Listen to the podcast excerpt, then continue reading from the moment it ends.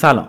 از امروز که این اپیزود منتشر شده و نه لزوما اون روزی که شما میشنویدش اگه 27 روز برید عقب می‌رسید به جشن فارغ و تحصیلی دوره ارشد من.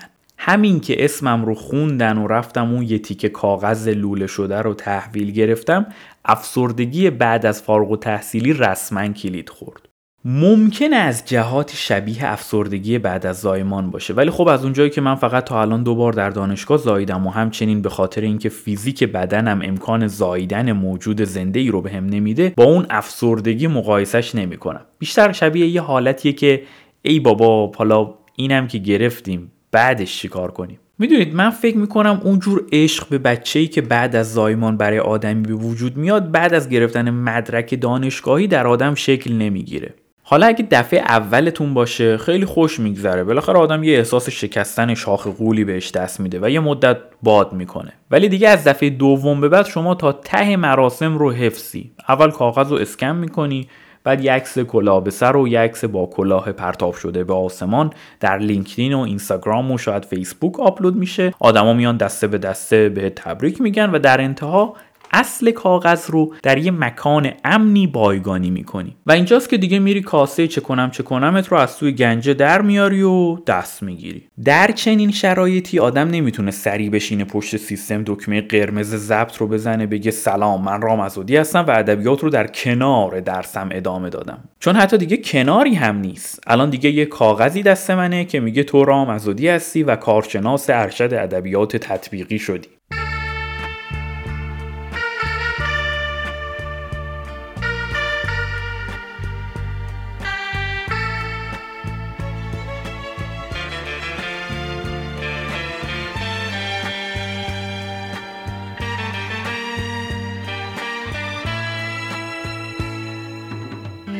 の初めの長雨に心細さがつい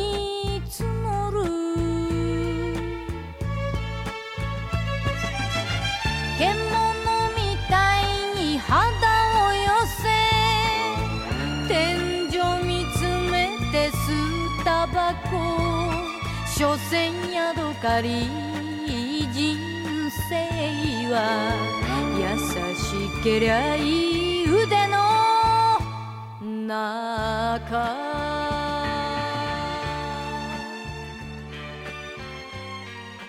خب دیگه ادبیات وسط ماجراست من یه دو دو تا چهارتایی کردم و بعد از محاسبات پیچیده دیدم بهترین دفاع حمله است. حالا دیگه دارم خیلی خلاصش می‌کنم ولی آخرش این شد که تصمیم گرفتم تلاشی در راستای اخذ پذیرش دکترا بکنم. بالاخره تا سه نشه بازی نشه. نیمه پر لیوان برای من همیشه دوستان بودن. عمدتا آدمهای خردمند و گرد و بیداردلی هستن که پیش از انجام هر کاری یه صحبتی با هم می‌کنیم ببینیم در مجموع چه باید کرد. این قسمت در واقع تماس من با یکی از همین دوستانمه. گفتم یه طوفان فکری را بندازیم ببینیم چی از توش در میاد. آشنایی من با ترانه برمیگرده به سال دوم دانشکده فنی یعنی همون موقعی که کانون ادبی دانشکده رو میچرخوندیم. از پروژه های اون موقع تا امروز همواره ترانه یه گوشه ای از کار رو گرفته یا دست کم مشورت درست حسابی بهمون داده. جفتمونم مهندسی رو تموم کردیم و بعد هر کدوم یه تغییر رشته ریزی دادیم. من که الان اینجا در خدمتتونم. ترانه هم رفت سمت پژوهش هنر در دانشگاه هنرهای دراماتیک تهران. و انگار جفتمون رسیدیم به جایی که باید ببینیم خب حالا چه باید کرد. چیزی که قراره بشنوید مکالمه خیلی خودمونی ماست درباره اینکه توی این مدت اون توی ارشدش چیکار کرده و از اونجایی که ترانه خیلی هم ژاپن باز و ژاپن دوسته گفتیم ببینیم آیا میشه یه بررسی تطبیقی از شاهنامه فردوسی و ماجراهای گنجی در بیاریم یا نه. ماجراهای گنجی هم در واقع داستان بسیار بلنده که تقریبا هزار سال پیش توسط بانو موراساکی در دربار امپراتور ژاپن نوشته شده. توی اپیزود پنجم کنارش یعنی کنکاش کتاب جهان مکتوب نویسنده اون کتاب یه گریزی به ماجراهای گنجی می‌زنه. و میگه این در واقع به نوعی اولین رمان تاریخ بشریت محسوب میشه. منم یه اشاراتی اونجا بهش می‌کنم. ولی ترانه ابعاد جدیدی از این کتاب رو اینجا تو این اپیزود برام روشن می‌کنه و من سعی می‌کنم با کنار هم گذاشتن شاهنامه و گنجی ببینم چی میشه از توش در آورد بذارید اصلا نتیجه آخر بحثمون رو همین الان بهتون بگم که خیالتون راحت باشه. در انتهای بحثمون وقتی داشتیم سرچ می‌کردیم ببینیم ترجمه فارسی از ماجراهای گنجی موجود هست یا نه دیدیم که اصلا دقیقا همین ایده ای که ما داریم یعنی بررسی تطبیقی شاهنامه فردوسی و ماجراهای گنجی رو یکی قبلا انجام داده. این ایده به ذهنش رسیده و کسان دیگری هم اینطوری فکر کردن و حتی رسالش رو نوشتن و کتابش رو چاپ کردن و خلاصه در دسترسه. حالا شما ممکنه وقتی برسید به آخر مکالمه اینطور به نظرتون برسه که من و ترانه از اول می‌دونستیم همچین کتابی وجود داره. و خب این شبهه از اینجا به وجود میاد که قسمت هایی که داشتیم دنبال منابع مختلف میگشتیم رو حذف کردیم که شما رو منتظر نذاریم. نهایتا مسیری که طی کردیم تا به اینجا برسیم خیلی دیدنی ها و شنیدنی های بسیار داره. ترانه واقعا دانا و خوشبیانه و حالا بهتره دیگه بیشتر از این تعریف نکنم و بریم بشنویم اصل ماجرا رو.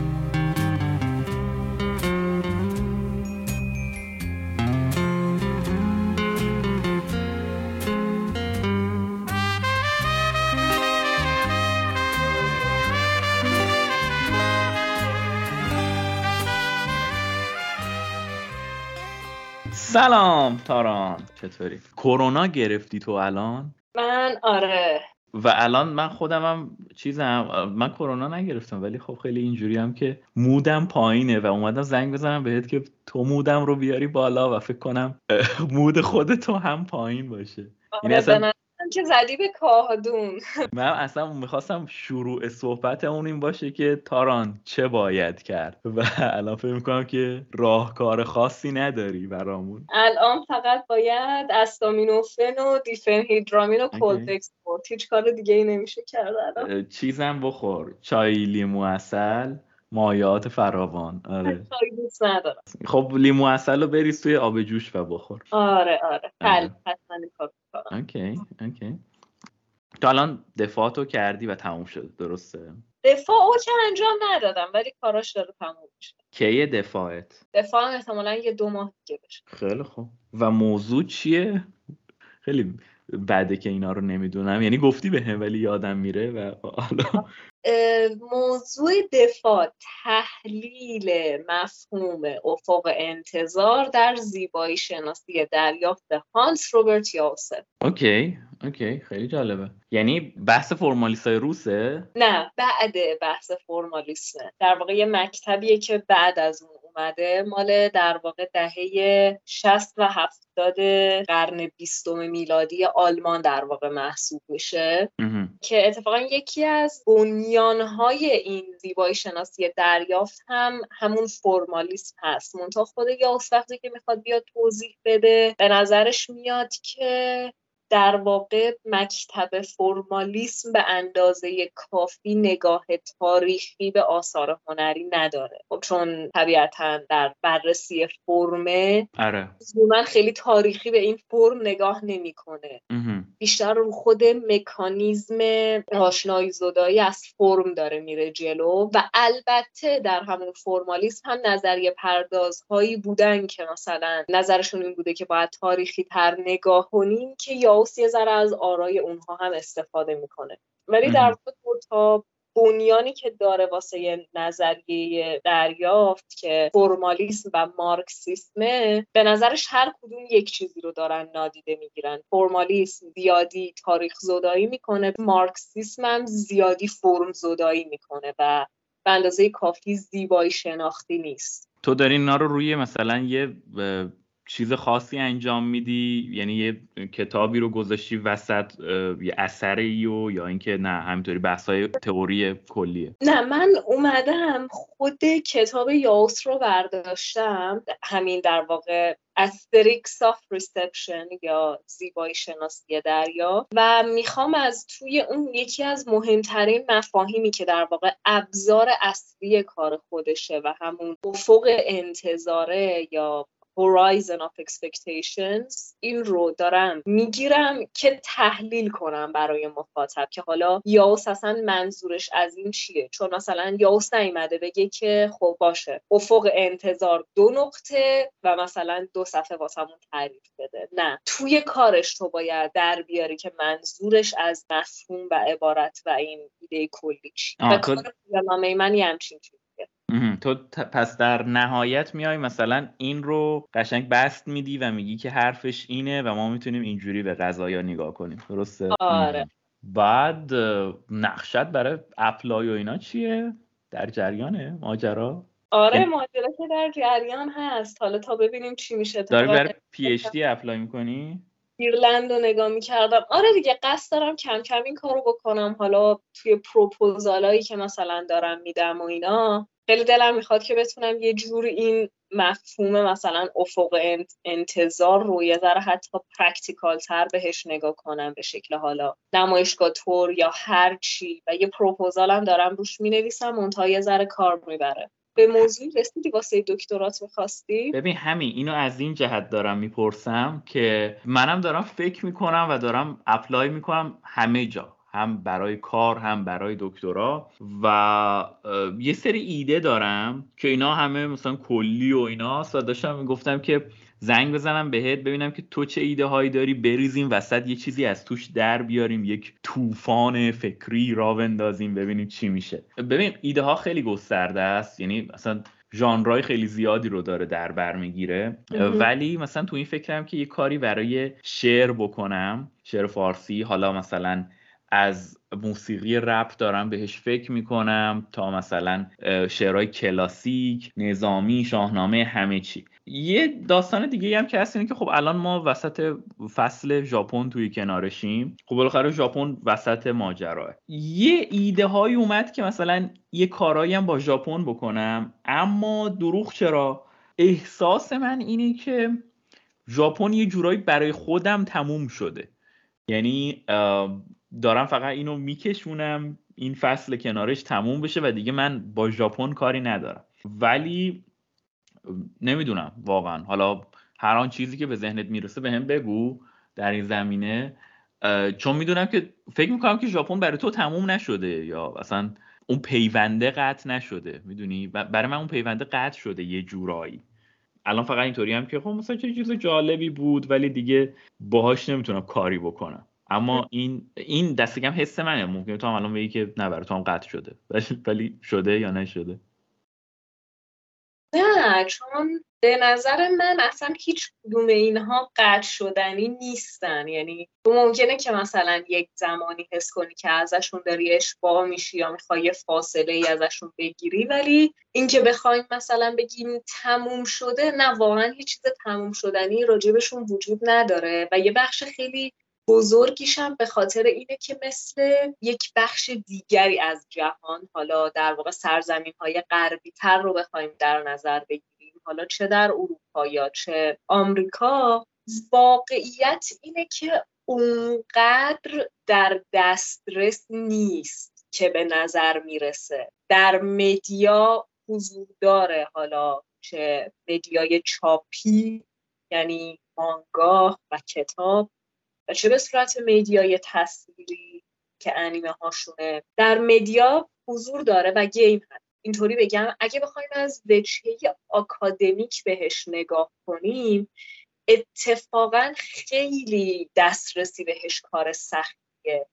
چون بیشتر در منابعی در واقع راجع به این فرهنگ صحبت میشه و زیر و بمهای این فرهنگ صحبت میشه. که اتفاقا خیلی منابع در دسترسی نیستن. یعنی تو یا باید بری توی Google Scholar دنبالشون بگردی یا واقعا در کتاب های اکادمیکی که اونقدرم راحت دسترسی بهش نیست و یک چیزی نیستش که ما همینطوری راه بریم و به عنوان مثلا دانش عمومی بدونیم که فلان دوره ژاپن چه دوره ای بوده و حتی در متون مثلا یعنی حتی سرچ هم اگه راجبش بکنیم هم چیز خیلی زیادی به دست نمیاریم. شاید همون مثلا فقط به صورت مقالات آکادمیک و اینها بتونیم بهش برسیم. در نتیجه به نظر من و برای من نه واقعا تموم نمیشه. یعنی هر موقع هر گوشش رو که می‌خوام نگاه کنم خیلی لایه لایه هستش و همیشه از خیلی وجوه مختلفی بهش برای همین برای من این پایان پذیریه رو نداره و یه جورایی پایان ناپذیر ببین می‌فهمم حرفت رو. من باید یکم دقیق تر و شفافترش کنم حرفم رو.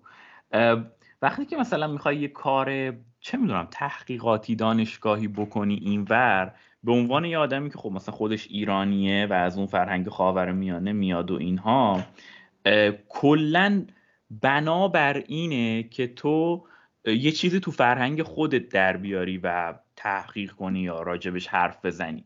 تو خیلی نمی‌تونی مثلا راجب یک جایی که دورتر از توه اونم با این میزان با قطعیت مثلا خیلی جالبی حرف بزنی مگر اینکه خودت رو واقعا غرق در اون فرهنگ کرده باشی.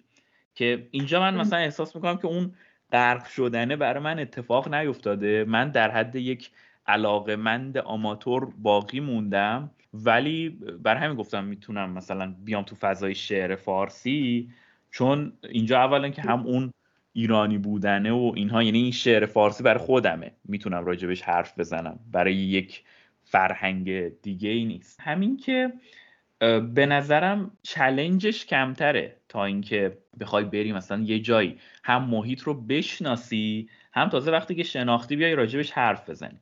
نهایتا شاید مثلا یه کاری که بشه کرد کار تطبیقی باشه دیگه. یعنی یه بخشی از این ور رو بگیری یه بخشی از اون ور رو بگیری که باز اون قسمتی که خودت توشی یکم مثلا پررنگتر باشه تا اون قسمتی که مال فرهنگ بیگان است. احساس می‌کنم که شاید مثلا توی کارهای حماسی و اینها چون مثلا بحثای نمایشنامه و نمایشی در واقع. توی ژاپن قدیم خیلی قوی تر بوده. نمی‌دونم منو اصلاح کن اگه چیزه. که قدیمی ترین گونه نمایش نمایش نوع در واقع توی دنیا این درسته یا چیزه؟ یعنی من اینطور به خاطرم مونده. اینو داشته باش از این سمت. از اون ورم ما مثلا یه چیزایی داریم مثل صوبشون و تعذیه و اینها. میشه این چیزها رو با هم دیگه مقایسه کرد میشه مثلا رفت سراغ اصل متنی که اینا ازش اومده که تو ورژن ایرانیش میشه شاهنامه. اون رو نمی‌دونم. و می‌دونم که یه چیزایی هست به ماجراهای گنجی که در واقع مجموعه داستانیه که باز بعضی ها ازش به عنوان اولین رمان تاریخ بشریت یاد می‌کنن. یه همچین فضایی. رمان بلندی هم هست. ولی خب من شخصا نخوندم. اون چیز رو فقط در حد اطلاعات عمومی می‌دونم. ولی اینور باز مثلا شاهنامه دستم پرتره دیگه که بگم بخوام راجبش حرفی بزنم. حالا خیلی جالبه این چیزی راجب این که حالا نه آیا قدیمی ترین نمایش تاریخ هست نیست یا گونه نمایش تاریخ هست یا نیست من کامنتی راجع به این نمیدم. در اینکه خیلی قدیمیه هیچ شکی نیست خیلی سابقه زیادی داره. در واقع سابقش به قدر زیاده که اوجش قرن چهاردهم میلادی بوده. ولی نمی‌تونم pinpoint کنم که حالا بگم که این قدیمی ترین بوده یا نه ولی چیزی که داریم درسته و که در واقع ادبیات داستانی ژاپن ارتباط تنگا تنگی با ادبیات نمایش داشته هم کاملا صحیحه. بریم جلوتر در واقع میگم که چطور اینا با هم دیگه ارتباط پیدا می‌کنن. ولی من حالا توی این کتاب یاوس که داشتم میخوندم یه تیکش هست که دقیقا میاد به این مسئله اشاره می‌کنه و اونم اینه که در واقع گوته میاد یه مفهومی رو معرفی می‌کنه حین کارش تحت عنوان دقیقا. ادبیات جهان. و ادبیات جهان دقیقا کارش همین ادبیات جهان به دنبال اینه که ویژگی های فراجغرافیایی و فراتاریخی رو از ادبیات بیرون بکشه و به مخاطب نشون بده که خودش به خودی خود خیلی کار اشتباهی نیست و حتی جالبه باعث شناخته شدن آثار رومی در سرتاسر سر دنیا میشه. منتها در ادامه میاد و این قضیه رو بررسی می‌کنه که میگه ما در نهایت وقتی که داریم یک متن رو تفسیر و تعویل کنیم داریم به عنوان یک موجود تاریخی داریم با متن برخورد. یعنی ما نمی‌تونیم مثلا اگر آدم قرن 21 هستیم نمی‌تونیم خودمون رو بذاریم جای آدم قرن 18 چون که قرن 21 هستیم. نمی‌تونیم بزرگان خب. خودمون خاصیت های انسان قرن 21 و میگه که یک مشکلی که در اساسا تطبیق به وجود میاد اصلا فکر می‌کنم که خودم حتی پیشنهاد تطبیق گنجل و شاهنامه رو اول اول خودم حتی آره. مطرح کردم.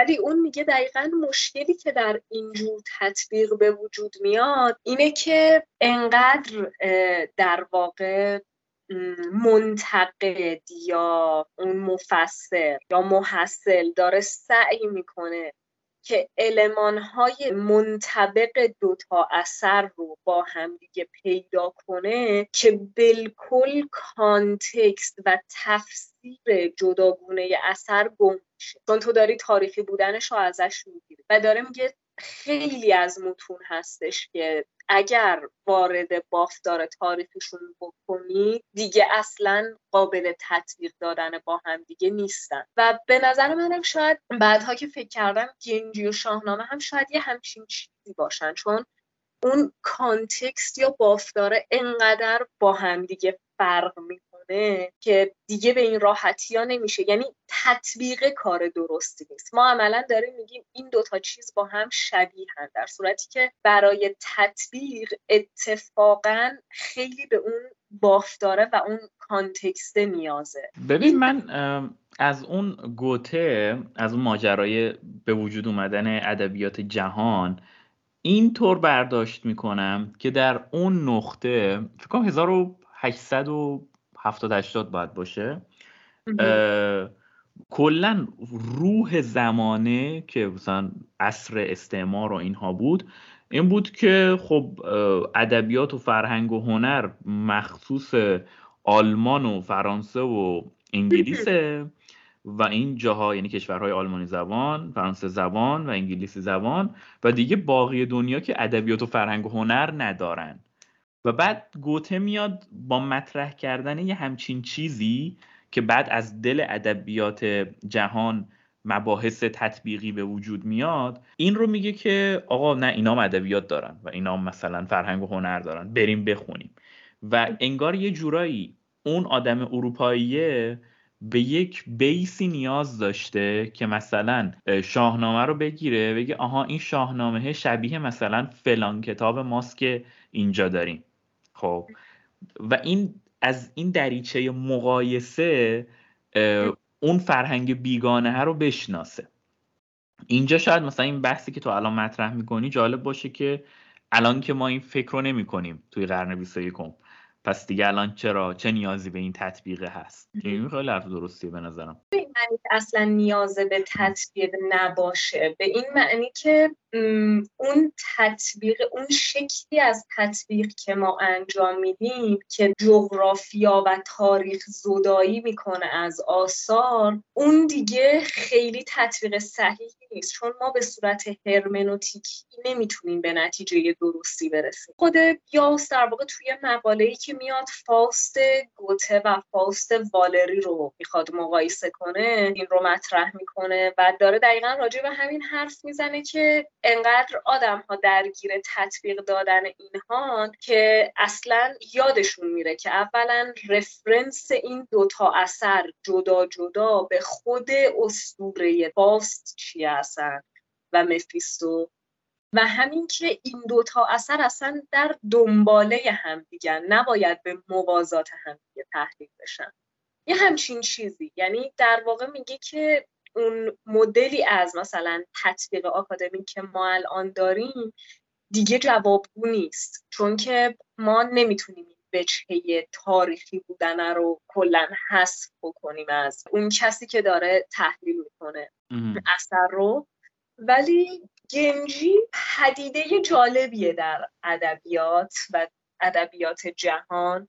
هم برای خود ژاپن خیلی متن بلدی محسوب میشه. اصلا یه دلیلی که من اون موقع خیلی به سرم زده بود که بیایم و با مثلا شاهنامه مقایسش کنیم در واقع همین بود.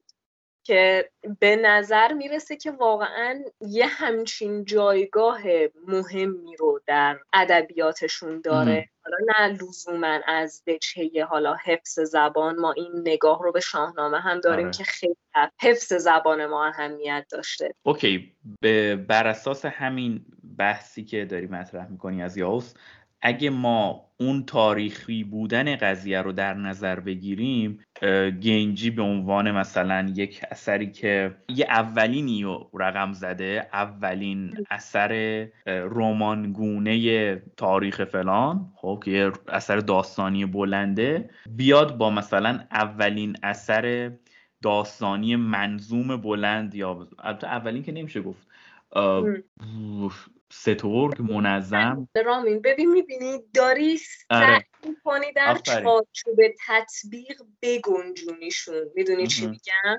در صورتی که نهایت نهایتش اینه که خب جفتشون برای فرهنگ های خودشون آثار خیلی مهمی هن. آخه تو با این سال مواجه میشی که چرا داری این کارو می‌کنی وقتی که می‌خوای بررسی تطبیقی بکنی و باید یه جوابی بدی به این سواله. به خاطر اینکه و اون به خاطر اینکه تو رو میندازه تو این وادی که آها این اینجوری اینجوری. اون تا قضیه که خیلی وقتا که پیش میری مثلا من یه کاری داشتم انجام می‌دادم من می‌خواستم که باله رو با بوتو تطبیق بدم. آره یادمه. آره. مقالشم کردم و نمرشم گرفتم و ولی واقعیت اینه که این دوتا هیچ سنخیتی با هم دیگه ندارن. یعنی تو هر چقدر میری جلوتر جلوتر جلوتر واقعا بیشتر به پوچی می‌رسی که خدایا این چه کاریه که من دارم انجام میدم. آفرین آفرین. این, این اعتراف خیلی سختیه و خیلی سخته ولی باید بهش اعتراف کنی. آره. و قضیه اینه که راجب گنجی هم همینه. من چیزی که در واقع یعنی من معتقد نیستم که دیگه معتقد نیستم که گنجی و شاهنامه رو بشه به صورت آکادمیک تطبیق داد با هم دیگه. ولی به لحاظ جایگاه فرهنگی قطعا شباهت هایی با هم دیگه دارن. ولی کلا چیز مهمی که وجود داره قبل اینکه ما بخوایم راجع به گنجی بگیم و اینکه چقدر متن مهمی بوده برای ژاپن و این اهمیتش کجا دیده میشه. من اولش یه گریزی می‌زنم به طور کلی به اصلا تاریخ کتاب در ژاپن.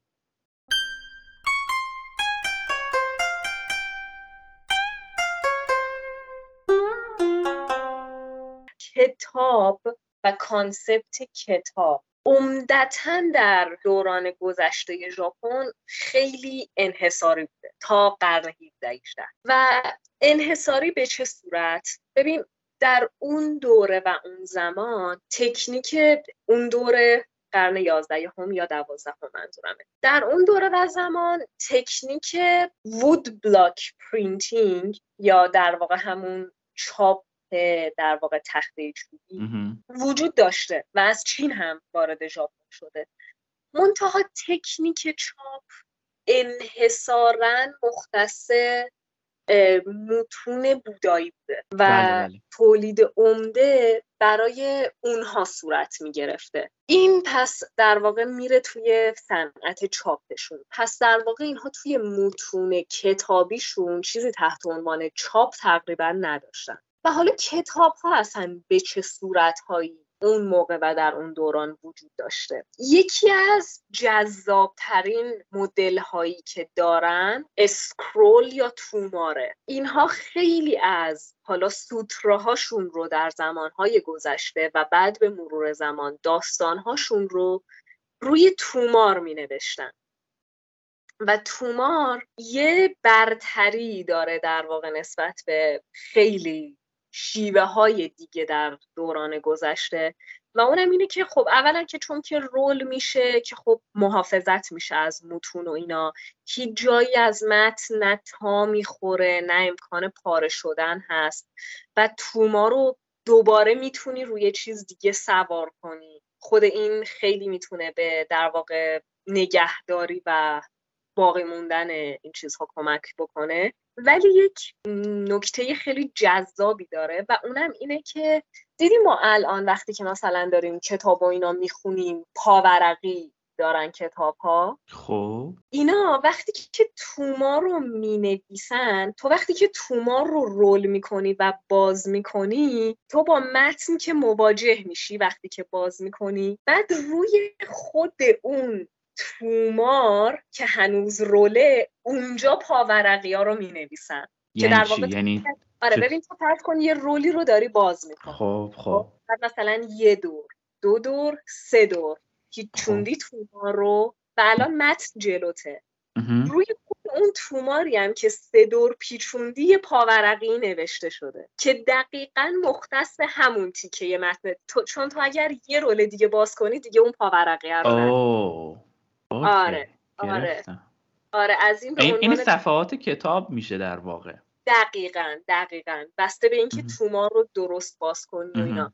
و اینها هم از تومارهای خیلی خیلی ساده دارن تا تومارهای تزئین شده ای که اصلا با در واقع ابریشم تزئین میشن. خود این که در واقع اون چوب رول کردن توماره یعنی چوب تخته ای که باش تومار رو رول می‌کنن خودش می‌تونه از استخون باشه می‌تونه از چوب باشه می‌تونه از سنگ باشه تزئیناتی که در واقع دارن و اینا. رنجی میشه از تومارهای عادی تا تومارهای لوکسوریشون در واقع. و همین دیگه کتابخونه هم همینطوری تومار تومار بوده. خب ببین این این قضیه راجع به مثلا شاهنامه هم صدق می‌کنه. تومارای نقالی که وجود داشته و اینها که اتفاقا همون پاورقی هم که میگی حالا نه به اون شکل ولی در واقع اون نویسنده اون نقال میومده یه چیزایی رو اضافه می‌کرده که لزوما شاید تو متن شاهنامه فردوسی این چیزا نبوده. ولی باز من نمی‌دونم الان دارم زور می‌زنم که یه چیز تطبیقی در بیارم. نه. نه. تو صرفا داری میگی که اینجا هم وجود داشته و خب من واقعا نمی‌دونستم. ولی آره حالا اینا همشون قبل مثلا دوران گنجیه یعنی از قبل از اینکه گنجی هم به وجود بیاد تکنیک ها در داستان های دیگه ای که بوده در آره آره.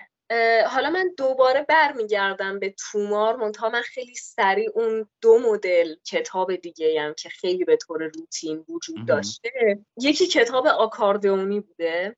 که خب خیلی شبیه بروشورهایی که ما الان استفاده و کتاب آکاردئونی هم یکی از برتری هایی که داره که دقیقا میشه روی تومار در نهایت سوارش کرد وقتی که داره از بین میره. و یه مدل دیگه هم دارن. book binding یا کتاب درست کردن که بهش میگن pocket binding pocket binding با دوخته و یعنی رو پارچه می نویسن نه نه نه رو پارچه نیست. رو کاغذهای نازکه خب. و چون این کاغذ ها نازکه و جذبشون بالاست اینا جوهر رو به خودشون می‌کشن. خب؟ در نتیجه روی دو طرف کاغذ نوشتن کار سختیه. خب, خب. در نتیجه کاغذ رو یه تا می‌زنن و دو طرفش می‌نویسن. خب؟ و این تاه پشت و روش الان میشه یه ورق کامل. و اینا رو می‌ذارن روی همدیگه و از اون سر به همدیگه میدوزن. و این باعث میشه که تمام این ورقهای کتاب جیب داشته باشه به صورت جدا جدا. و حالا خود این مثلا ویدیویی که من داشتم می‌دیدم و یارو داشت بررسی می‌کرد اینا بعد مثلا مدت ها که یکی از این کتابا رو داشتن یکی از این محققاشون که داشته آروم آروم ورق می‌زده متوجه شده که اه تو یکی از این جیب ها مثلا یه دعای اضافی هم بوده. اوه. آره آره. دقیقا همینطوری هر ورق اون لاش خالی و جیب هست و یه مدل خیلی خیلی ساده دیگه هم که هستش که مثلا احتمالا همه ما الان دیگه مثلا در کودکی به عنوان نمی‌دونم پروژه خلاقیت انجام میدیم اینه که کاغذها رو تا می‌زدن و از وسط به هم دیگه میچسبوندن می‌شده مثلا یه چیزی مثل کتاب.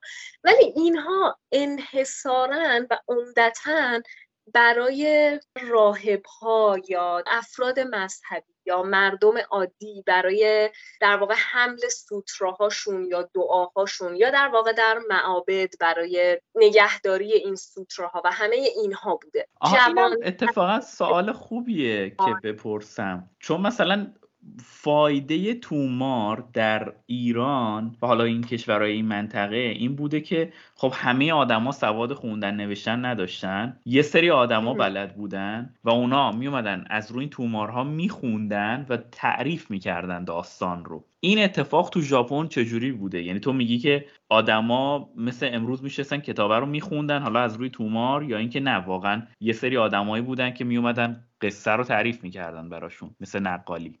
اینو خبری داری؟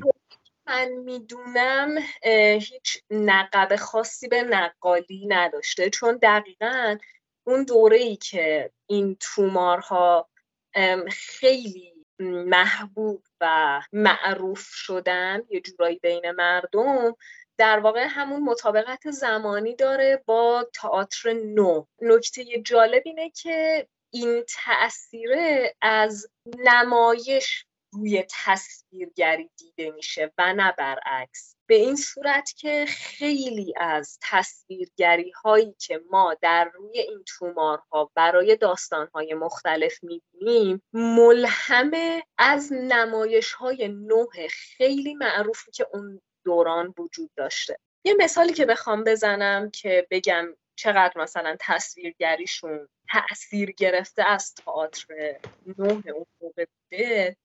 یه داستانی اینا دارن به اسم The Tale of the Rat یا داستان موش. داستان موش حالا یک نمونه از این تومارهایی که ازش موجود مال سال 1200 خورده میلادی اینطوریه که متشکل از سه تا سه بخش متن و سه تا تصویره. یعنی اول یه که ما متن رو می‌خونیم بعد یه تصویر سازی داره بعد دوباره متن رو می‌خونیم یه تصویر سازی دیگه و در نهایت هم بخش پایانی. به عنوان مثال یه تیکه ای از این نقاشی ها و این تصویر سازی ها یه جا هست که یک زنی داره روی یکی از این تخته های گازری لباس خشک می‌کنه.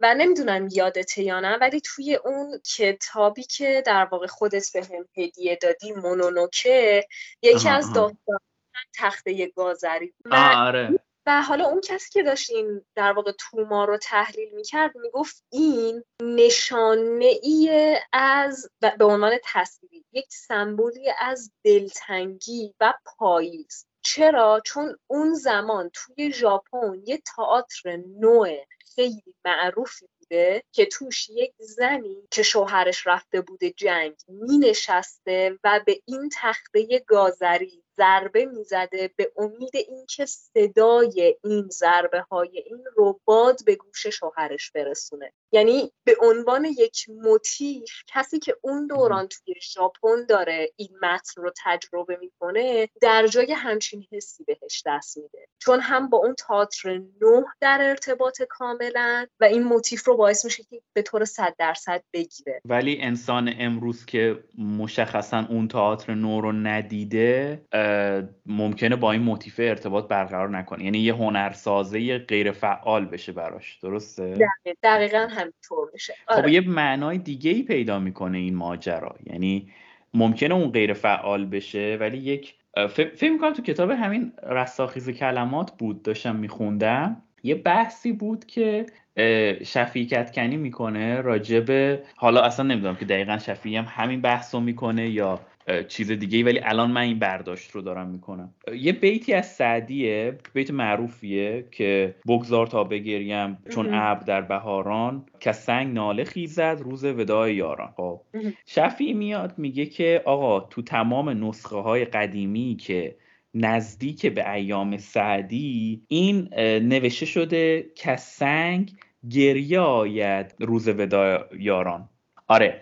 کسنگ گریه آید نوشته شده. در حالی که ما الان هی میگیم کسنگ ناله خیزد. بعد شفیعی میگه که سعدی در اون زمان این گریه آمدن از سنگ یعنی جاری شدن آب از سنگ رو اشاره داره میده به یک داستان قرآنی که مثلا حالا اصلا خودم داستان قرآنی رو یادم رفته.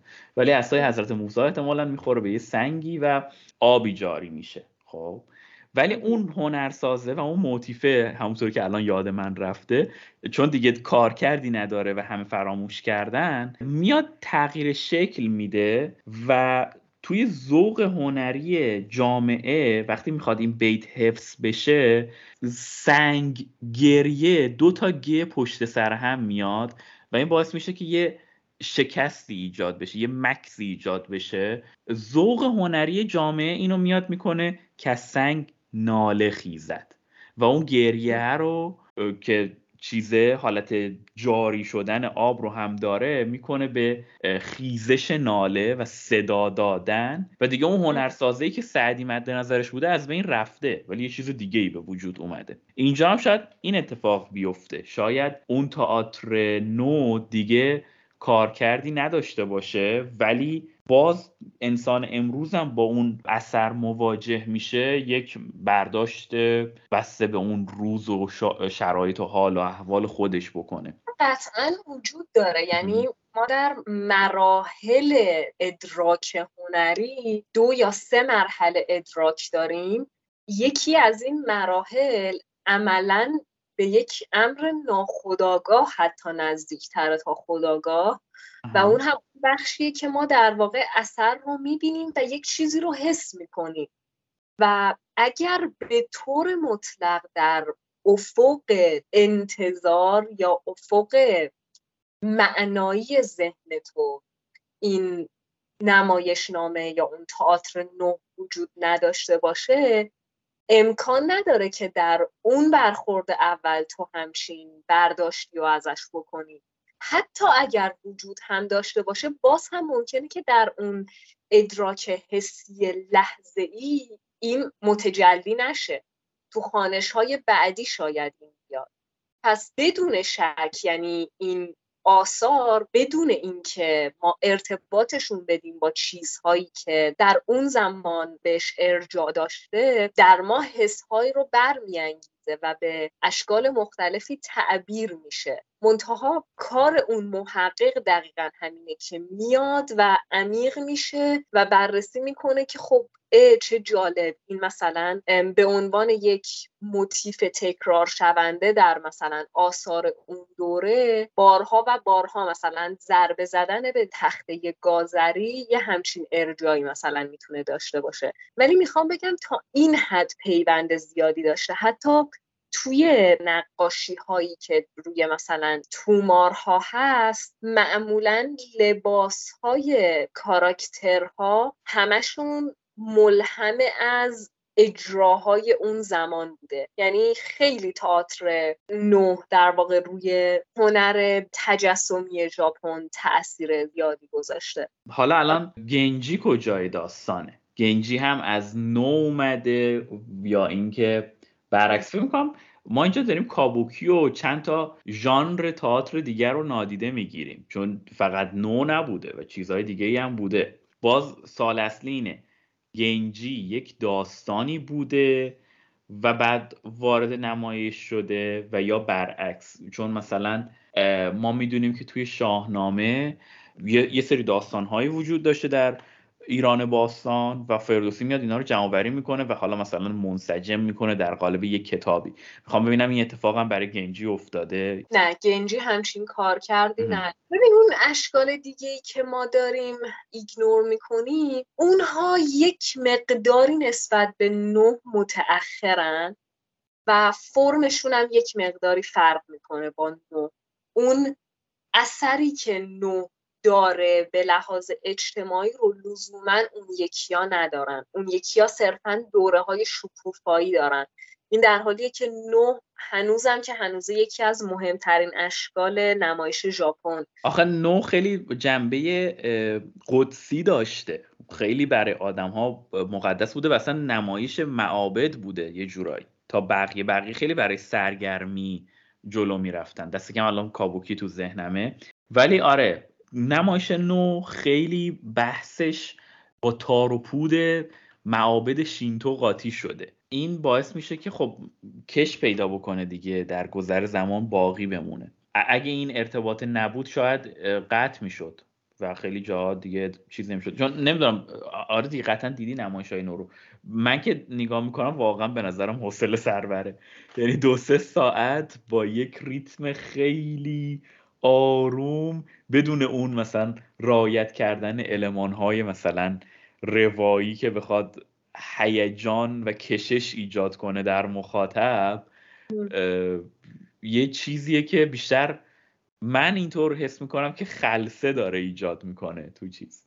یادم یه استادی هم داشتیم داشت راجع به نمایش نو صحبت می‌کرد و میگفتش که خیلی اتفاق عادیه که توی اون تئاتر حتی خود ژاپنیا می‌گیرن میخوابن. چون اصلا چهار ساعت اجراه و یه تیکایش خوابشون می‌بره. با اون ریتم کند صدای خواباور و خیلی عجیب بود برام. ولی خب مثلا انگار که یک تجربه معنویه براشون.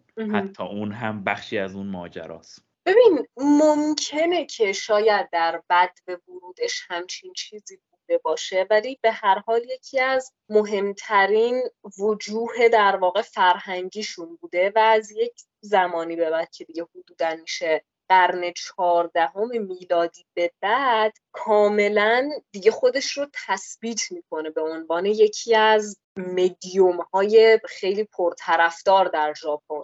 و خب همین هم چیز خیلی جالبیه که چطور یک چیزی که ماهیتا انقدر حوصله سربره اصلی ترین شاکله مثلا تئاتر یک فرهنگیه. ولی راجع گنجی بخوام بگم گنجی لزوما در ابتدا این ارتباطه رو اصلا نداره که داشتم راجبش صحبت می‌کردم.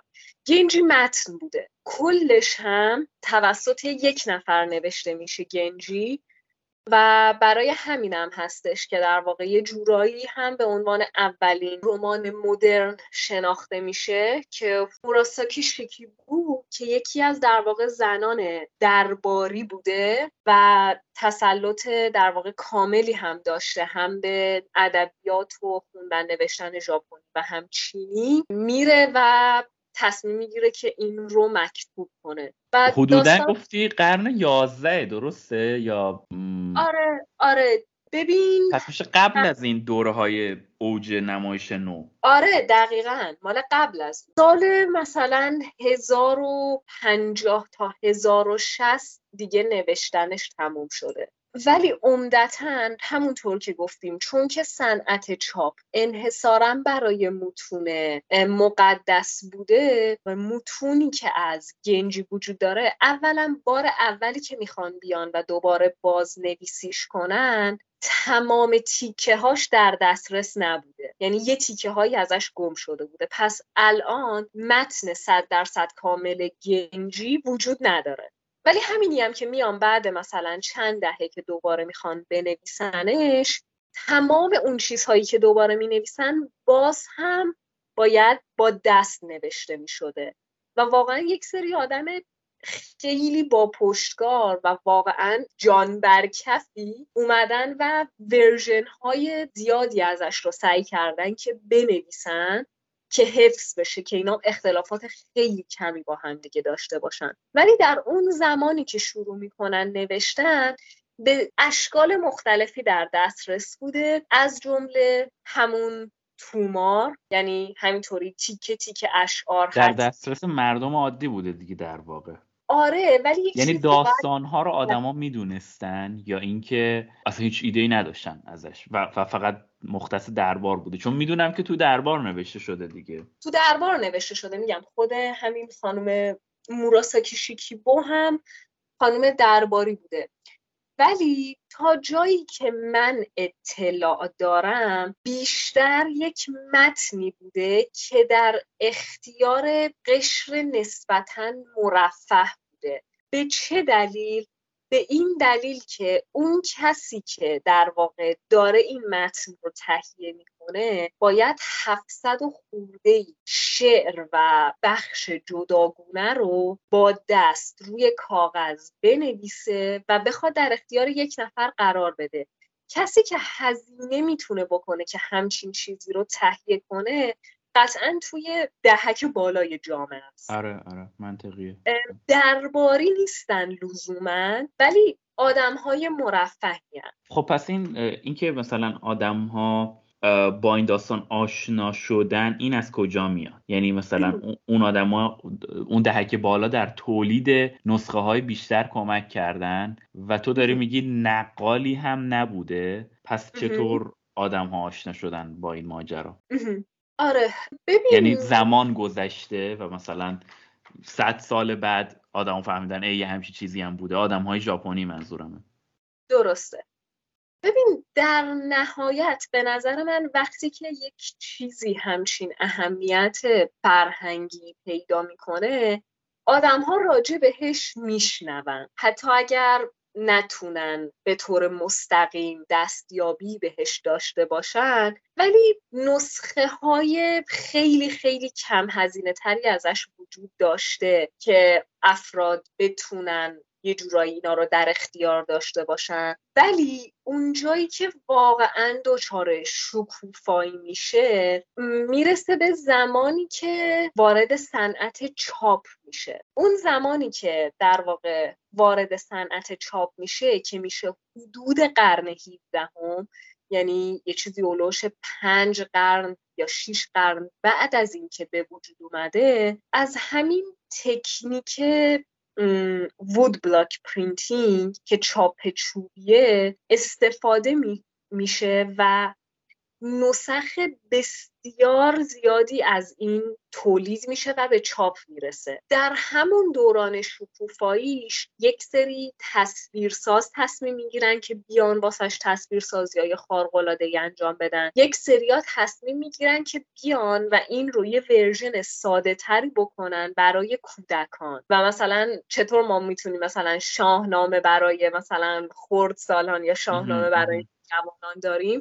اونا گنجی برای کودکان داشتن و درست می‌کنن. این وارد صنعت چاپشون میشه و در واقع به عرصه عمومی می‌رسه. و همون موقع هم که عرصه میشه خیلی داستان محبوب و معروفی به شمار می‌رفته. یک اتفاق خیلی جالبی که میفته این وسط که برای من حداقل جزو یکی از جذابترین اتفاقاتیه که توی در واقع تاریخ ادبی ژاپن وجود داره یه فردی میاد یه چیزی درست می‌کنه تحت عنوان افرادیولنت موراساکیز راستی گنجی. یا به عبارت دیگه گنجی تقلبی. خب.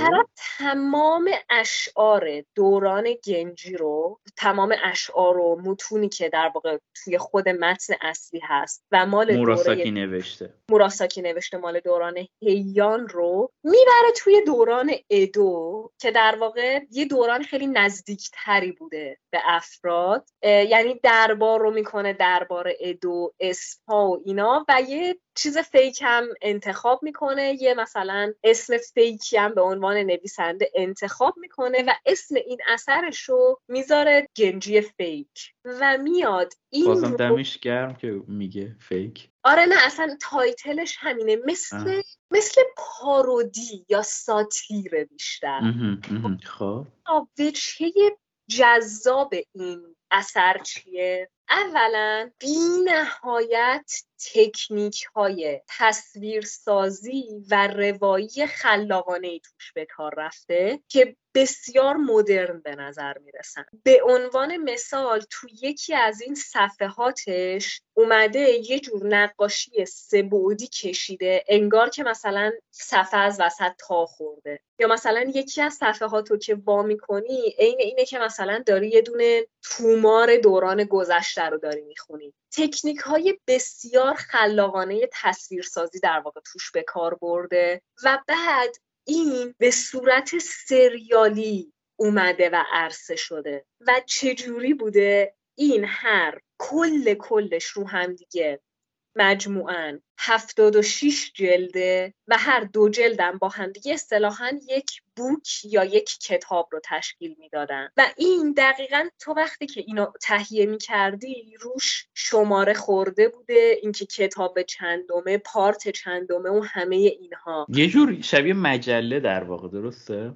مجله نه ببین دقیقا شبیه مانگاه خب؟ خب. آره یعنی دقیقا یک داستانیه که متن و تصویر توش گره خورده مصوره و به صورت سریالی در طی 13 سال منتشر می شده و مردم می‌رفتن همینطوری دونه دونه تهیهش کردن و خود این هم خیلی دوباره روی اینکه حالا گنجی عملا اثر مطرحی باشه تاثیر بسزایی می‌ذاره. یعنی با اینکه parody بوده ولی خب ما می‌دونیم که همه parody ا لزوما بد نیستن. خیلی از parody ا در واقع کمک می‌کنن به شناخته شدن اثر. به ویژه که این که مثلا خیلی parody خوبی بوده. اون دوره هم که میگذره و دیگه با woodblock printing و اینا همه اینا تهیه میشه دیگه کم کم می‌رسیم به عصر حاضر و اینکه حالا گنجی الان به چه صورت می‌تونه در دسترس باشه. و آیا چقدر تجربه ای که ما از گنجی می‌گیریم شبیه تجربه که آدم ها در طی این هزار سال با گنجی داشتن؟ واقعیت اینه که خیلی متفاوته. چون که اولا زبان ژاپنی هم به دلیل استفاده ای که از کانجی می‌کنه و هم به خاطر ماهیت زبانه خیلی بیشتر به اون زبانهای conceptual نزدیکتره. در نتیجه ترجمه زبان ژاپنی هیچ وقت کار آسونی نیست. حالا هر چقدر این متنم بخواد به گذشته برگرده سختتر میشه. اولین تر... ترجمه انگلیسیشو خود یک آدم ژاپنی در واقع انجام میده سال 1888 که متاسفانه هم ناقصه و هم ترجمه خوبی نیست.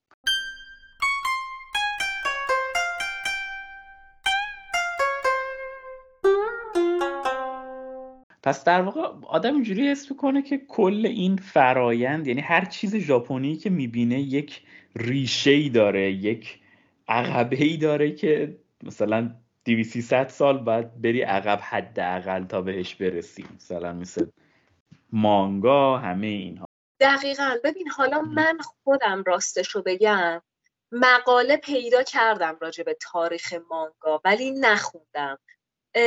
این احتمال به شکل زیادی وجود داره که چیزهایی وجود داشته باشن که این ایناکا گنجی یا این فیک گنجی رو به عنوان در واقع مادر مانگا بخوان پریدیت کنن یا متقدم باشن برش. خیلی الان برای من اینطوری جالب آره. شد که خود اون اثر اولیه یه جورایی مادر رمان مدرنه و بعد یک اثر فیکی از روش نوشته میشه که اون مادر مانگاه و بعد مانگا مادر انیمه است و همینجوری الاخر خیلی خیلی این جالب بود. این سلسله.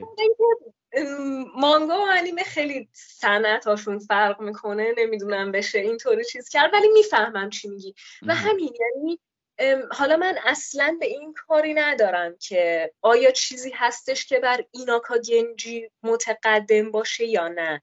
اینکه صرفا توی اون دوره یعنی مثلا قرن 18 ژاپن یک پدیده ای وجود داشته که دقیقا عین مانگا با این همه تکنیک روایی و تصویری خلاقانه مثلا هر هفته یا هر دو هفته. البته یه دوره هم به خاطر در واقع سانسورهایی که در واقع به صورت دولتی وجود داشته عقب میفته به صورت سریالی هر هفته. بعد اینکه الان هم هنوز ما وقتی که مانگا می‌خونیم هر مثلا چند تا چپتر میشن یه والیوم در واقع. اینکه دقیقا مثلا هر دو تا والیوم رو در واقع اون موقع برعکس می‌گفتن. در واقع هر دو تا والیوم رو می‌گفتن یه چپتر. یعنی اسم رو جابجا جا در واقع می‌گفتن. ولی اینکه دقیقا به همین صورت وجود داشته بعد اینکه خیلی اون تصویرسازی توش مهم بوده. اون کسی که نوشتتش خیلی فکر شده. چون خب متن خیلی زیاد بوده دیگه نسبت به تصویر. و اون موقع هم در واقع از این تکنیکی استفاده می‌کردن که عمودی متون رو می نوشتن کنار هم دیگه. یعنی افقی توی خط نمی نوشتن عمودی بوده نوشته ها قشنگ مثلا علامت می‌زده یه دایره می‌زده که تو دقیقا ببینی که این متن دایره که اینجا تموم شده شروعش توی صفحه بعد مثلا فلانجاست بعد اینکه تعدادش دقیقا مشخص بوده. یعنی عین مثلا الان که می‌خوان مجله چاپ کنن اون موقع هم دقیقا مثلا از ده تا ورق هر یک دونه والیوم باید درست می‌شده. میگم خیلی رفرنس های پارودی خیلی بامزه ای داره. مثلا نسخه های خیلی گذشته گنجی معمولا خیلی تزیینات جالبی داشتن. مثلا حتی خیلیاشون با یه روش در واقع تلاکوبی و اینا تزیین می شدن این کتاب مثلا ایناکا گنجی هم مثلا اون کسی که اومده طراحیش کرده میاد و مثلا یه سری نقطه نقطه نقطه های مثلا رنگی می‌ذاره که مثلا یه جور پارودی روی اون مثلا ورقه های طلایی که مثلا اون آدمای لاکچری زمانی مثلا استفاده می‌کردن باشه. خیلی کتاب پوشمند جزئیاتی هم رعایت کرده. آره. جزئیات خیلی زیاده. مثلا یه تیکه هست که یک نفر داره از توی تلسکوپ داره گنجی رو نگاه می‌کنه. نوشته هایی که توی تلسکوپ نوشته شدن درشترن که اون حس لنز بودن آره خیلی اثر واقعا به نظر من خیلی قابل توجهیه.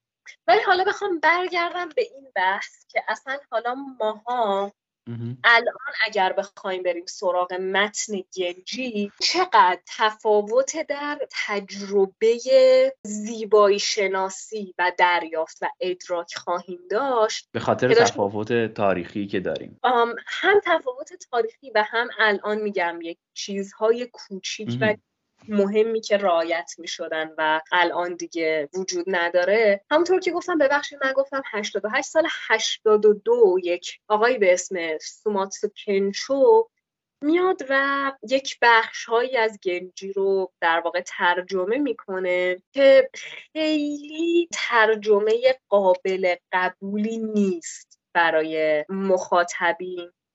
به دلایل مختلف به نظرشون می‌رسه که خیلی خلاصه سازی داره و خیلی همین که ناقصه و همه اینها. توی ترجمه هایی که معروف ترن یکی یک ترجمه ای از آرتور ویلیه و یکی هم هست ادوار سایدن ستیکر این دو تا ترجمه تقریبا معروف ترین ترجمه های موجود از گنجی بودن و جفتشون تا جایی که می‌تونستن سعی کردن که وفاداری رو به متن حفظ کنن منتها جفت این ترجمه ها هم یک چیزهایی رو مجبور شدن فدا کنن. یا مثلا مجبور شدن که زیبایی بیان رو فدای کامل بودن ترجمه بکنن یا برعکس مجبور شدن از یک چیزهایی بزنن که بتونن خوب متن رو منتقل کنن. ولی طبق چیزهایی که من در واقع خوندم من ترجمه ویلی رو خوندم یکی دو فصلش و خیلی ترجمه خوبیه و خانایه. من همینم می‌خواستم بپرسم که کدومو خوندی و ایدت چیه درباره اینا؟ ایده شخصیت. آره من ترجمه ویلی خیلی به نظرم ترجمه خوبیه. الان دو تا ترجمه بسیار کاملتر دیگه از گنجی وجود داره که یکیش مال رویال تایلره و یکیش مال دنیس واشبرنه. چیزی که من شنیدم اینه که بهتره تا وقتی که آدم یک ایده ای از گنجی نداره و اینکه داستان چیه نره سراغ این دوتا ترجمه. چون دیگه این دوتا تمام تلاششون رو کردن که ماکسیموم وفاداری رو به متن داشته باشن. حالا سوال اینه که ما همه اینا رو گفتیم. اصلا داستان گنجی چیه؟ یعنی اون ایده چیه؟ چه اتفاقی قرار بیفته اون تو؟ کاملا یک داستان حماسی ساده است. یعنی یه داستان قهرمانانه ساده از یک فردی به اسم گنجی که خب. در دربار پادشاه به دنیا میاد از در واقع سوگلی امپراتور و مادرش میمیره. در یک دوره پادشاه این رو ترد می‌کنه گنجی رو به عنوان وارث تاج و تخت و برادر بزرگترش رو می‌ذاره روی تخت. و گنجی یک سری سفر میره و خیلی پسر جوان زیبا با استعداد و مورد توجهی میشه و بعد برمیگرده جایگاهش رو توی دربار پیدا می‌کنه. عاشق میشه خودش بچه دار میشه و حتی یک بخشی از داستان داستان فرزند و نوه گنجی رو دنبال می‌کنه. و یک جایی داشتم میخوندم خیلی هم چیز جالبی بود اینه که ما پایان این رو نداریم پایان داستان رو. یعنی اختتامیه نداره داست و این جزء همون بخشاییه که گم شده یا اینکه نه واقعا نداریم. همین. آدما نمی‌تونن بفهمن. چون یکی از مهمترین مفاهیمی که در بودیسم وجود داره مفهوم گذرا بودن دیگه. گذرا بودن زندگی خب ناتمامی و همه اینها. و آدما نمی‌دونن که آیا ما نداریم این بخش پایانی رو یا اینکه این بانو همینطوری تامش کرده. به این معنی که خب این که پایان این هنوز معلوم نیست ولی خیلی دیدگاه جالبی بود. ولی حالا چی من می‌خوام بگم اینه که ما الان هر کدوم این ترجمه های گنجی هم بخوایم برداریم بخونیم اوکی یه کاغذ سفیدیه ما داریم اینا رو روش می‌خونیم و اینها. این در صورتیه که آدم ها در اون دورانی که داشتن گنجی رو میخوندن طی این هزاران سال تجربهشون از گنجی به قایت متفاوت بوده. به خاطر یکم شبیه اینه که مثلا تو فیلم رو توی لپتاپ ببینی یا بری تو سینما ببینی و تو چه سینمایی ببینی درسته؟ ببین خیلی. آره به نظر من یه، یکی از در واقع تمثیلای خوبیه که گفتی چون ببین اون موقع مثال دارم می‌زنم. می اومدن و حتی اون کتاب هایی از گنجی و اون نسخی از گنجی که مثلا خیلی ساده و بی ادعا بودند هم توی یک سری فصولی که در واقع گنجی میره توی جزیره ای کاغذا رو با تکنیک ابروباد درست می‌کردن و روی این ابروباده مینوشتن یعنی چی ابروباد؟ این کاغذ دیدی مثلا روشون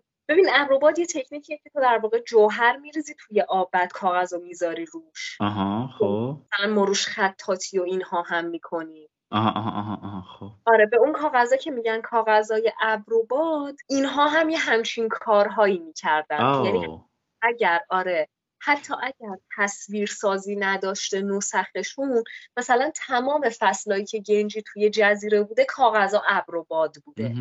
مدام انگار اون کسی که داشته این رو تهیه می کرده به دنبال استفاده از یک تکنیک خلاقانه ای بوده. یه علمان هایی به داستان اضافه کنه در واقع. این تجربه خانش رو برای مخاطب بیشتر بکنه. این چیزیه که ما الان به صورت مدرن کمتر داریم و ما دیگه نمی‌تونیم رو تجربه کنیم. یا مثلا یک شیوه خیلی جالبی که وجود داشته برای هدیه دادن گنجی. حالا گنجی چون که در واقع شخصیت حماسی محبوبی میشه حتی یکی از جاهایی که خیلی این کتاب ها هدیه داده می‌شدن و اینا توی جهیزیه دخترها بوده. یعنی اصلا به عنوان یک بخشی از جهیزیه جالب. برای آره برای دختره تیلز آف گنجی هدیه می‌دادن. و این ببین علکی نبوده. یک سری در واقع گنجینه هایی وجود داشته یک سری جعبه هایی وجود داشته که اینا از ساده ساده تا طلاکاری شده هم بودن که تو اینا رو باز می‌کردی. کشو کشو کشو. مثلا توی کشوی اول مثلا بخش چون و چهار بخش بوده مثلا یک تا چهار تو کشوی دوم بخش پنج تا ده مثلا این مدلی. بعد یارو مثلا برای اینکه بقیه داستان رو بدونه باید می‌رفته ازدواج می‌کرده چون بقیه داستان دست یه خانواده ای بوده مثلا. نه نه نه. جهیزیه رو کامل هدیه آه آه جهیزیه کامل. خب ممنونم. نگرانیم برطرف شد. آره آش رو با جاش هدیه می‌دادن. ولی دارم میگم که اصلا چیز داشتیم دیگه میگم. یعنی مثلا اهمیت متن در واقع. تخصیص کتاب گنجی کادو دادن داشتیم ها. و یک مدلی که توی این در واقع هدیه دادن ها وجود داشته مدل آلبومی بوده. مدل آلبومی چیه؟ آلبومی پنجا و چهار تا تخت چوبه که روی هر کدومش یک دونه تصویرسازی با در حد دو سه خط از اون فصل گنجی نوشته شده. همین. و این آلبوم گنجی یه جورایی مثلا خلاصه اون فصل رو نوشتن؟ خلاصه هم نمیشه گفت. می‌دونی یه اصاره ای از اون بخش بوده انگار. که خب اینا همین دیگه در انواع مختلف می اومدن تصویر سازای مختلف داشتن خطات های مختلف داشتن کاغذایی که اینا رو روش می نوشتن و مثلا خوبی این آلبوم این بوده که هر چیزشون هم که می شده می‌تونستی قشنگ مثلا همون یه تیکه رو جدا کنی ببری روی مثلا یه تخت چوب دیگه سوار کنی دوباره بذاری. یا مثلا آلبوم رو در نهایت می‌تونستی دوباره روی تومار سوار کنی. یعنی خیلی تجربه های خاص و یونیکی از مواجهه با این متن گنجی وجود داشته قبل از اینکه به صورت حتی همین کتابی شکلی هم که الان هست در بیاد. ولی خب کار خوبی که تونستن بکنن اینه که خیلی سریع تونستن که متن رو به تعداد کافی حفظ کنن که الان به هر حال بتونه به دست ما برسه چه برای خوندن و چه برای ترجمه. خیلی خوب. پس با این تفاسیر ما اصلا فکر نمی کنم چیز زیادی بتونیم از این با شاهنامه در بیاریم که بخوایم یه مطالعه تطبیقی انجام بدیم. کلا باید این ماجرای تطبیقی رو بذاریم کنار. فقط گنجی رو بخونیم حالش رو ببریم. و شاهنامه رو بخونیم حالش رو ببریم. اوکی. آره منم نظرم همینه. مثلا یه چیز خیلی جالبی که وجود داره اینه که یکی از توصیفاتی که برای زیبایی میاد توی این داستانهای در واقع گذشتشون بحث مثلا درشت بودن چشمه. مثلا گنجی اشاره میشه مشخصا به اینکه چشمان درشتی داشت. نتیجه مرد جوان بسیار زیبایی بوده. البته چیزی که یه مقداری همچنان همیشه ناراحت کننده است یعنی تاریخ هر جایی رو که می‌خونی به ناچار دوباره باهاش مواجه میشی اینه که خب گنجی رو یک خانوم نوشته به اسم موراساکی و خیلی این خانم جایگاه بالایی داشته و خیلی در واقع تحصیلات زیادی داشته در زمینه خواندن و نوشتن. هم ژاپنی و هم چینی که اون موقع اصلا یکی از که شما چینی بدونید یکی از چیزهای خیلی مهم توی دربار بوده.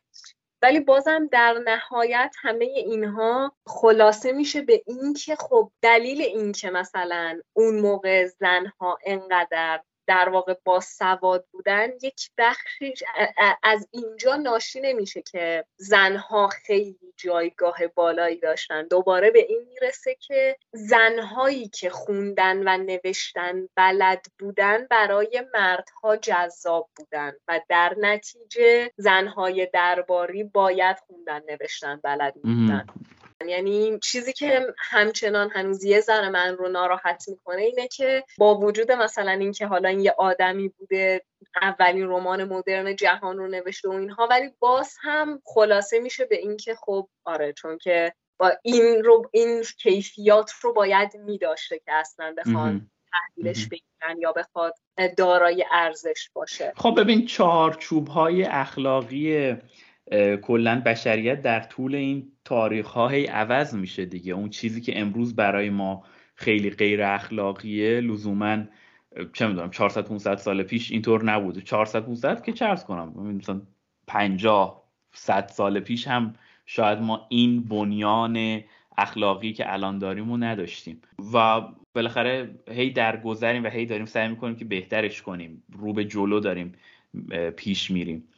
آره ها میگم یه مسئله که وجود داره اینه که خیلی وقتا ما وقتی که راجع به اینجور چیزها می‌خونیم آدم ها یه مقداری دچار سوء تفاهم میشن.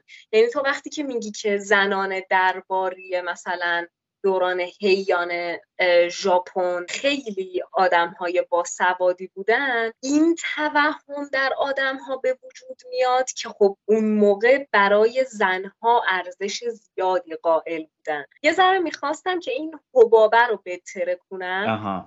اگر در بطن تاریخ بری بحثی بحث مثلا هنوزم برابری و اینا نیست. دقیقا همون بحث discrimination دقیقا وجود داره. و هنوزم که هنوزه قضیه تبعیض‌آمیز هست. احساس می‌کنم که اون نگاهی که تو پایان نامت داری روش کار می‌کنی یاوس گفتی؟ اشتباه نمیگی اون, اون تو تمام جوانب زندگیت وارد شده و داره هر چیزی رو توی context تاریخیش بررسی می‌کنی و میری می‌بینی که مثلا این تو اون زمان چطوری بوده قضیه. خیلی جالبه این ماجرا. چون این اتفاق برای من بیشتر با فرمالیست های روس افتاده. یعنی خیلی اونا رو دارم توی همه جوانب زندگیم به صورت فرمی نگاه می‌کنم به ماجرا. آره من میگم خود یاوسم دیدگاه فرمی رو رد نمی‌کنه. در واقع بهش می افزایه یاوس در ادامه گادامر میاد دیگه. گادامر خب کسیه که میگه که ما نمی‌تونیم هیچ گونه پیش قضاوتی از چیزی نداشته باشیم. یعنی میگه اصلا ناخداگاه امر تفسیر در خودش و در ذهن مفسر یه پیش زمینه ای راجع به متن داره. علل حساب متنی وجود نداره که تو در واقع داری با پالت خالی میری سراغش. میگه هر چقدر هم تلاش کنی میگه همین که داری سعی می‌کنی پالت رو خالی بکنی خودش نوعی پیش فرزه و درست هم داره میگه. و یاوس هم در ادامه اون داره میاد منتها یاوس یاوس میگه اصلا چرا خالی بکنیم؟ درسته؟ گادامر میگه اصلا چرا خالی بکنیم؟ یاوس میاد و در واقع گادامر رو یه ذره بهبود میبخشه. گادامر همچنان نظرش توی تعبیل متن امر سوال و جوابیه. یعنی اینطوریه که میگه ما باید بریم سوال متن رو پیدا کنیم و ببینیم پاسخ متن بهش چیه. یا یه قدم می‌بره فراتر و میگه ما اگر موجود تاریخی باشیم دیگه نمی‌تونیم اصلا سوال اصلی متن رو پیدا کنیم. چیزی که در یک متن مهمه جواب فعلیه که داره به سوال داده میشه توسط متن. آره یک بخشی از قضیه رو میاره روی فرم یک بخشی از قضیه رو میاره توی محتوا و خود فرم رو هم دقیقا یک ابزاری می‌دونه برای اینکه افق رو تازه کردن. یعنی اینکه یک متن کلاسیک یک مفهوم کلاسیک یا هر چیزی که در واقع در گذشته وجود داشته و الان دیگه ما ارتباطمون رو باهاش از دست دادیم فرم های جدید می‌تونن کمک کنن که اینا دوباره برگردن به در واقع عرصه ما و ما بتونیم دوباره دریافتشون کنیم و همه اینها. یعنی فرمالیسم رو رد نمی‌کنه منتها بهش اضافه هم می‌کنه. یه همچین بازی داره. خب بعد من اینجا یه دو تا سوالم دارم که ببینم که چیکار باید بکنم. از این یاوس چیزی ترجمه نشده به فارسی. شده؟ نه. خودت داری ترجمه می‌کنی؟ من که الان ترجمه نمی کنم ولی حس کنم که واقعا نیازه که ترجمه بشه. مثلا... یعنی منظورم که تو پایان آمد چیزی رو ترجمه کردی یا مقاله کتابی هرچی آم آره دیگه خود کتاب رو در واقع تیکه هایش رو که میارم توی پایان نامه باید به صورت ترجمه بیارم دیگه. ولی اثر ترجمه شده ای ازش وجود نداره و راستش هم بخوام بگم متنش یک مقداری متن سنگینیه. یعنی متن یه جوری سنگینه که اون کسی که از آلمانی به انگلیسی ترجمهش کرده بخشای فرانسوی رو ترجمه نکرده. یعنی مثلا طرف احتمالا پیشفرزش این بوده که کسی مثلا زیر دانش سیه که فرانسوی احتمالا نمیره سراغ این متن. اصلا چرا باید مثلا فرانسویاشو ترجمه شد می‌خواستم آره. بگم که مثلا یه مت یه جایی رو ارجا بده که برم بخونم که الان واقعا هیچ ارجایی وجود نداره. عالیه. باید هم پاینامه خودتو بخونم. و اینکه راجب گنجی چطور؟ اونم مثلا ترجمه فارسی داره؟ یا خبری نداری؟ رو من آره آره. یک بخشی از یه دفترشه.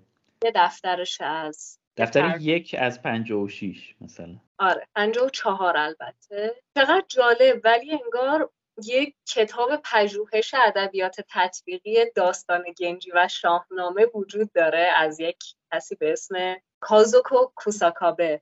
جدی میگی؟ خیلی جالب شد. چقدر جالب. اصلا هیچ ایده ای ندارم راجبش چقدر عجیب وای. آره. اینو باید بریم ببینی آره اگه شد بخونیمش حتی. اصلا نمی‌دونم از کجا کتابه رو گیر بیاریم. آخه توی گیسومه. خیلی جالبه. خیلی جالبه. و اینکه مثلا یه ژاپنی هم این کار کرده جالب ترش داره می‌کنه. آره آره آره. دقیقا. خیلی جالبه. احتمالا اونم دقیقا اون حالا برعکس ما بوده. یعنی همینطوری مثلا خیلی رندوم یه چیزی راجع به شاهنامه شنیده. آره. این چقدر شبیه گنجی ماست. آره آره و رفته این کار کرد هر ایده ای که می‌زنیم نهایتا یکی قبلا یه کاری کرده. پس ما نتیجه گیری می‌کنیم که دوباره باید بشینیم ایده پردازی کنیم برای پروپوزال های آینده. رامی من این پادکست دن کارلین رو که داشتم گوش می‌دادم داشت با یه تاریخ نگاری در واقع مصاحبه می‌کرد بعد خب. تاریخ گفتش که چیزه گفتش که من یه متنی خونده بودم از یک تاریخ نگار دیگه ای که مثلا یه ایده ای داده بود و خیلی ایده به نظرم جالب می‌گفت پیام دادم گفتم که من می‌خوام فلان کتابم رو بنویسم میشه از این ایده تو استفاده کنم؟ و اون یارو هم برگشت گفتش که ببین من که اونو دو این ایده رو دزدیدم تو هم بدزدش. که من برگشت گفتم تو این ایده رو دزدیدی؟ برگشت گفتش که ما که با ایده به دنیا نمیایم میایم. و خیلی به نظرم جمله جالبی بود. آره آره, آره. You're not born with ideas. بله بله. آره بالاخره خب یه تاثیر پذیری داریم دیگه از محیطمون. خیلی خوب. خیلی ممنونم ازت واقعا. افقهای جدیدی بر من باز شد و باید برم بشینم فکر کنم یه بالا پایینی بکنم ببینم به کجا می‌رسیم دیگه. و دوباره بشینیم صحبت کنیم سر اینکه چه چیزهایی پیدا کردیم و امیدوارم که واقعا دفاع خوبی داشته باشی. قبل از دفاع خوب زودتر خوب بشی بابت کرونا و زنده بمونی. و بعد از دفاع خوب اپلای خوبی هم داشته باشی و این ور تو رو ببینیم. منم امیدوارم که تمام این اتفاقایی که گفتی آره. بیفته. یعنی یه سه استیج مختلف آرزو برات کردم. آرزوی نزدیک میانه و دور. و مشتی هستی؟ دمت کرد همچنین همچنین. و خدافز خداحافظ. خداحافظ.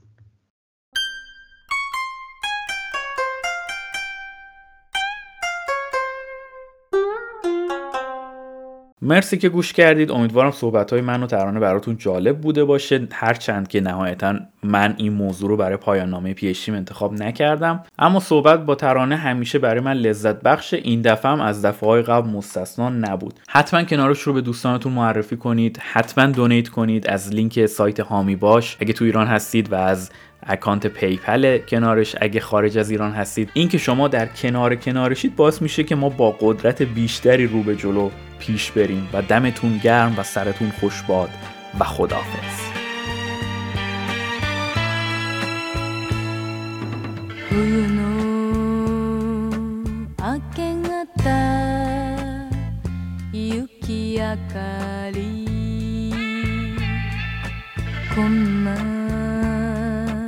時には思い出す。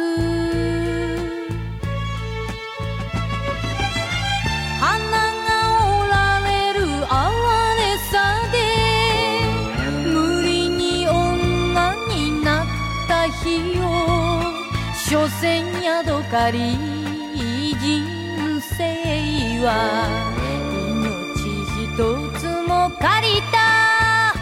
mà mà.